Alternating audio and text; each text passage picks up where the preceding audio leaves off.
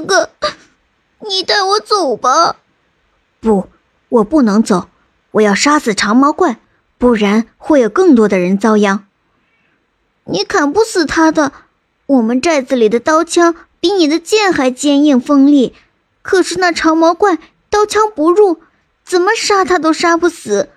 寨子里的男人全部都战死了，但阿苏执意要在寨子里过夜，要杀死长毛怪。第二天天一亮，阿苏就砍了一根竹子，弄了一个竹筒套在手上。阿苏带着九尾狗在寨子里走，东边的朝阳就要升起来了。阿苏听身后传来了咔咔咔的恐怖声音，阿苏转过头，长毛怪就站在他身后。阿苏吓了一跳，他终于看到了长毛怪。长毛怪浑身上下都长着长毛，眼睛像鸡蛋，手指像香蕉，牙齿比人的拇指还要长，看上去非常恐怖。长毛怪一把抓住阿苏套着竹筒的手，然后望着刚刚升起的太阳，嘻嘻的笑，嘴里重复着同样的话。嘻嘻嘻，哈哈哈！人被捉住了，现在不能吃，太阳落了吃。哇，咔咔咔！嘻嘻嘻，哈哈哈！人被捉住了，现在不能吃，太阳落了吃。哇，咔咔咔！九尾狗见到长毛怪。勇猛地扑上去咬，一口就咬到了一块肉。可是九尾狗刚咬长毛怪一口，长毛怪被咬到的地方马上就长好了。无论九尾狗怎么咬，都伤害不了长毛怪。阿苏悄悄地把手从竹筒里抽出来，然后用雷的拐杖根戳长毛怪。可是拐杖的魔力对长毛怪一点都不起作用。阿苏拔出宝剑，一剑就砍掉了长毛怪的脑袋。阿苏正得意之时，长毛怪的脖子立马就长了一个新的脑袋。阿苏不停地砍，长毛怪不停地长，从早上一直杀到太阳落山，都没杀死长毛怪。阿苏和长毛怪都累得精疲力尽。太阳一落山，长毛怪就跑回洞里去了。阿苏紧跟其后，爹爹吃肉肉，爹爹吃肉肉。长毛怪一进洞，小怪物就叫嚷起来：“吃吃吃，就知道吃！今天不知道从哪里来了一个笨人，砍了我一整天，把我累得要死。哼，他可真是笨得要死！只要在剑上抹上鸡血和狗屎。”我不就被杀死了吗？长毛怪说道。阿苏正好在洞外听见了，便高高兴兴的回去了，在剑上抹上了鸡血和狗屎。第二天早晨，太阳刚刚升起，长毛怪又来了。阿苏朝着长毛怪的脖子一剑砍下去，长毛怪的头就再也没有长出来了，长毛怪就这样被杀死了。阿苏来到长毛怪住的洞里，看到洞里堆着很多坛子。坛子里装的是什么？阿苏问小怪物。是是爹爹腌的小鱼鱼。阿苏打破了一个坛子，坛子里装的全是人的手指头，落得满地都是。阿苏吓了一跳。阿苏心想：小怪物长大了。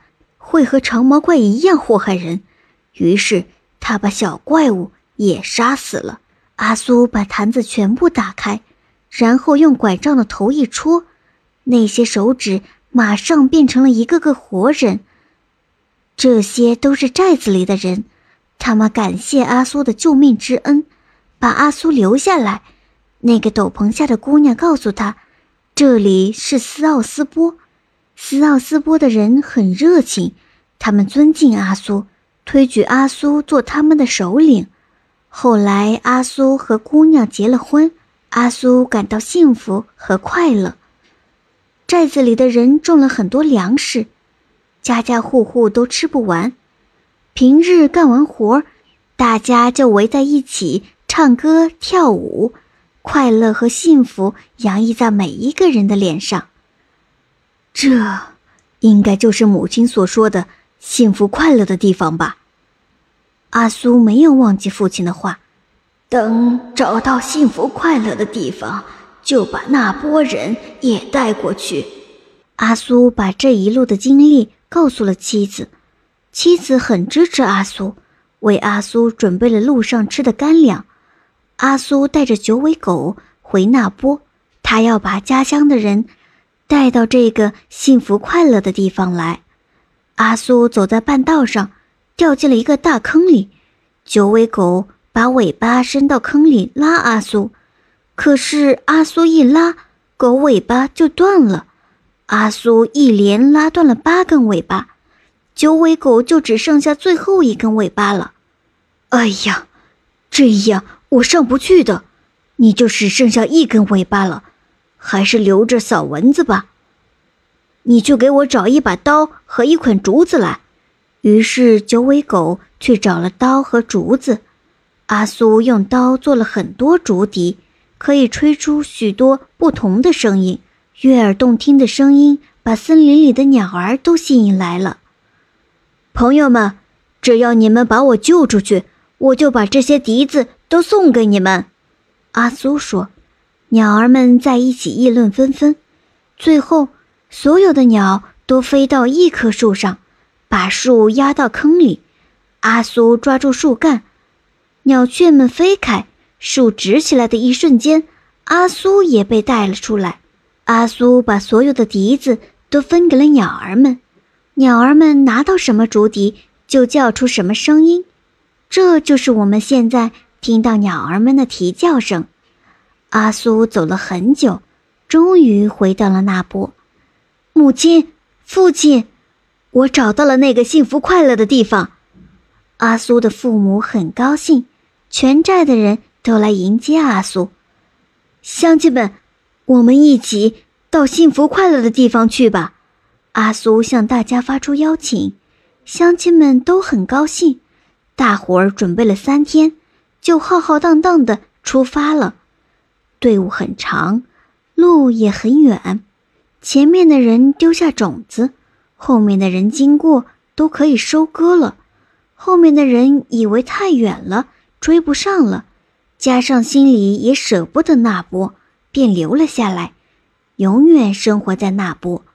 但他们一直没忘记阿苏说的那个地方，他们现在还传唱着一首歌谣：“斯奥斯波好地方，河里奔腾的是油。”香米堆成了山，斯奥斯波的人们不愁吃来不愁穿。